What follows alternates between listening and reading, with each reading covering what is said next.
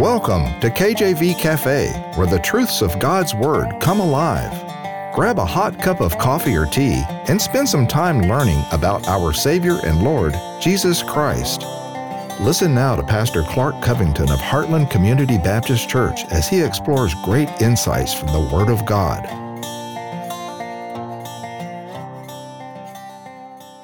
Amen. Thank you for joining me. Welcome to the cafe. Welcome to the program.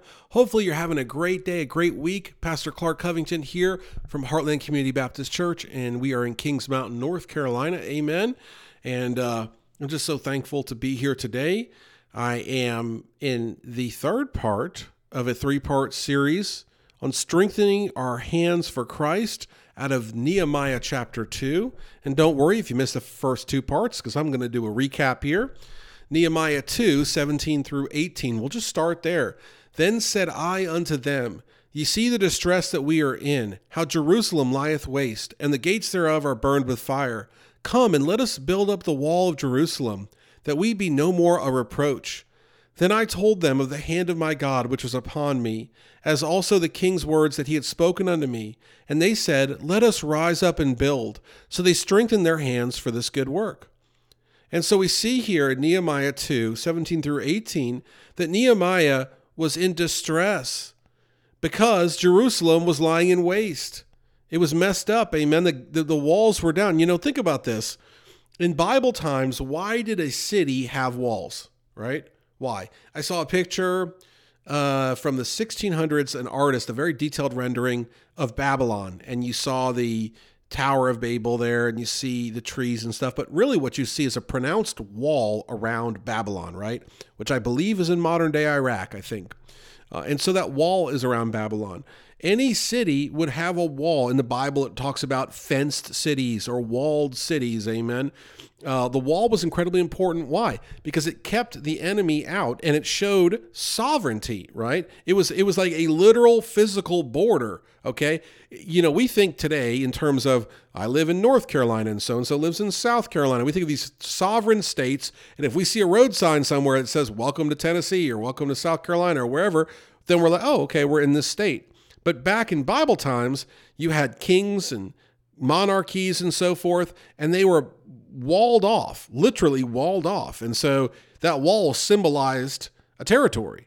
And the walls of God's city had fallen in disrepair. The walls of God's city were a reproach. The gates had been burned with fire. And, and of course, now let's be straight about this. God isn't weak, okay? God allowed this to happen. Why did this happen? It happened uh, because of the Babylonian captivity. Babylon, a wicked people, was allowed to take the Israelites because the Israelites were rebellious against God's ways. They weren't following God, they weren't seeking God, and so God's punishment upon them was to allow them to be invaded, basically a stranger. And it's a special kind of punishment because, you know, if I saw a stranger in my house taking my things, telling me what to do, making me a slave, you know, that would be a special kind of punishment. And that's what the Lord had done to his people for being so rebellious. And that goes back throughout the whole Old Testament. You see, they they say, okay, God will serve you, and then they f- fall away, and then, okay, God will serve you, and they fall away. And so it's not that God couldn't have stopped this, it's that God allowed it. But just because God allowed it doesn't mean that God wants his people to be okay with it. And Nehemiah wasn't okay with it. And so Nehemiah is the cupbearer of King of of the king Artaxerxes or Artaxerxes. My pronunciation isn't great, but you could look it up. It looks like art axe er Artaxerxes. Okay. He's the king of Persia. Amen. And so Nehemiah is the cupbearer. The cupbearer was very important. The cupbearer had to guard that cup so that the king wasn't poisoned. Again, we're talking about walled cities, we're talking about kingdoms. How did kingdoms change power? Typically, you take out the king and his family. And so the cupbearer was a very high ranking official, is guarding the cup. He had to be trustworthy and loyal. And Nehemiah was visibly sad due to the degradation of Jerusalem. The king asks, Hey, what do you want to do about this? Now, see, the reason why this is so important is it's God's providence that the king asked. Because, and again, in Bible times with the king, you didn't just go speak casually to the king, okay? If you speak, you're going to say, hey, let the king live forever. You're incredible king, all power and majesty to you, king. It was totally different. But beyond that, you really had to have a certain time to speak. I mentioned in the previous episode the book of Esther. She was going to go approach the king. This would be her husband, right? On a day that she wasn't supposed to approach him, and they were talking about her. Uh, she was talking about the idea that that could lead to death. Amen. That that could lead to death. That if she's going to approach him on a day she wasn't supposed to speak, and so Nehemiah can't speak. So by the king asking Nehemiah what was wrong, it opened the door for God's providence the king saying, "How can I help you?" and and, and uh, Nehemiah saying, "Let me go," because he prayed to God and God gave him the words. And the, and uh, the king said, "How long?" They set a time period, and the king said, "Go ahead."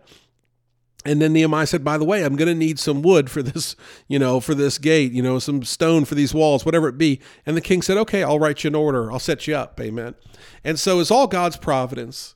And the reason why this is important today is outwardly, how are the ways and things of Christ beheld today? You know, uh, a preacher told me a story at one point that uh, many years ago that people, when they drove by a church house, would turn their radios down. They, just in reverence, amen. Uh, I know many years ago the preacher was upheld in a high regard. And now we see today the preacher is mocked and ridiculed. The church is left oftentimes in disrepair but not just the physical building of the church. I think what concerns the Lord more is the hearts and minds of those that call themselves believers. The fact that the biblical doctrine that God gave us has completely gone out the window, amen. That the church is in disrepair because we have forsaken the ways of God for a carnal, worldly approach that is not of God. And I'll pick on the modern church and say, you know, hey, it's not a light show and you don't need to turn the lights down, you need to turn them up and, you know, where the altar call go. You can pick on the modern church a lot, but it's not just the modern church. There are many very traditional um, religious churches with all kinds of rituals that have also completely abandoned biblical doctrine. So that is the reproach we're dealing with today. I believe that. That is the thing that is absolutely disgusting in God's sight that we should be disgusted by. And inwardly, are we not uh, feeling that way? Are we just totally fine with the way things are because that's the way they are? You know, I've talked about this all the time on the program. Are we okay with the way the church is because someone else is or because it's not illegal or whatever it is? Like, look, we need to not be okay even if the group is okay. If the group is okay, that means nothing. Amen. The Bible talks about even though they go they join hand in hand, they will not go without punishment. Amen. The idea is there could be a big group of people and they all drop off into hell. Amen. We need to love the Lord so much that we stand up for biblical doctrine, amen, and not let it become uh, something that is absolutely fallen away. Amen. Now, you're saying, well, Brother Clark, why are you so fired up about this? Well, think about it. As a fundamental uh, independent Baptist preacher, if I get up and say, Thus saith the word of God, people roll their eyes. If I get up and say, Well, in the Bible, it's called a sin, people say, Well, I don't believe it. Uh, if I get up and tell people that, uh, Hey, don't, don't, don't go near each other, and fornication is bad, and all these things, I'm old, I'm old and past due, amen. If I say, Oh, I don't drink, I'm mocked and ridiculed, amen. Hey, I've been through all of it. I've been, and honestly, it's a, it's a joy to do it for my Lord, amen. But you don't think that I've been mocked and ridiculed for taking a stand on the Bible, and I'm not perfect. And there are times that I grieve myself uh, because I fall short. And I say, Lord, forgive me because I fall short. We all get caught up in the trappings of this world. And how much more so does that mean that we should be on fire for God and asking God to strengthen our hands as we rebuild that biblical foundation that is so important for the church to thrive in America today? I believe we're in the last days, the age of grace. Amen. we need to stand up for what's right. Amen. We need to stand up before God comes back. And we wish that we stood up a little taller, that we shouted a little louder, that we were a little bit more salt and light and a little less, you know, just hidden. Amen. Hidden. Oh, I didn't know they were Christian. Oh, I didn't know they, they believe that way. I didn't know the path to salvation. They never told me. We need to be about our Father's business in these last days.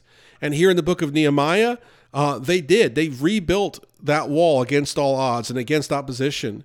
And as we get into part three here, I'm picking up uh, in the end of uh, the building of the wall, and, and, and I believe it's Nehemiah 4, uh, and how they constructed the wall against great opposition, and how the opposition was so angry when they constructed the wall. And again, the things that I'm urging and compelling you to do, and that I'm that I each day pray the Lord will help me to do, are things that will make God's enemies very, very mad, and you'll face opposition and affliction and almost punishment for standing up for the ways and things of God, but he is worthy, and that's what Christ did, and Christ is our example, and we are to be Christ like. And so, how dare we say, Lord, give us comfort? No, the servant is not better than the master, the Bible says. The servant's not greater than the master. So, we should look at how the master lived, and we should live likewise in humility and faith and love and standing up for the principles of God and the ways of God in these last days, as Nehemiah did in his time.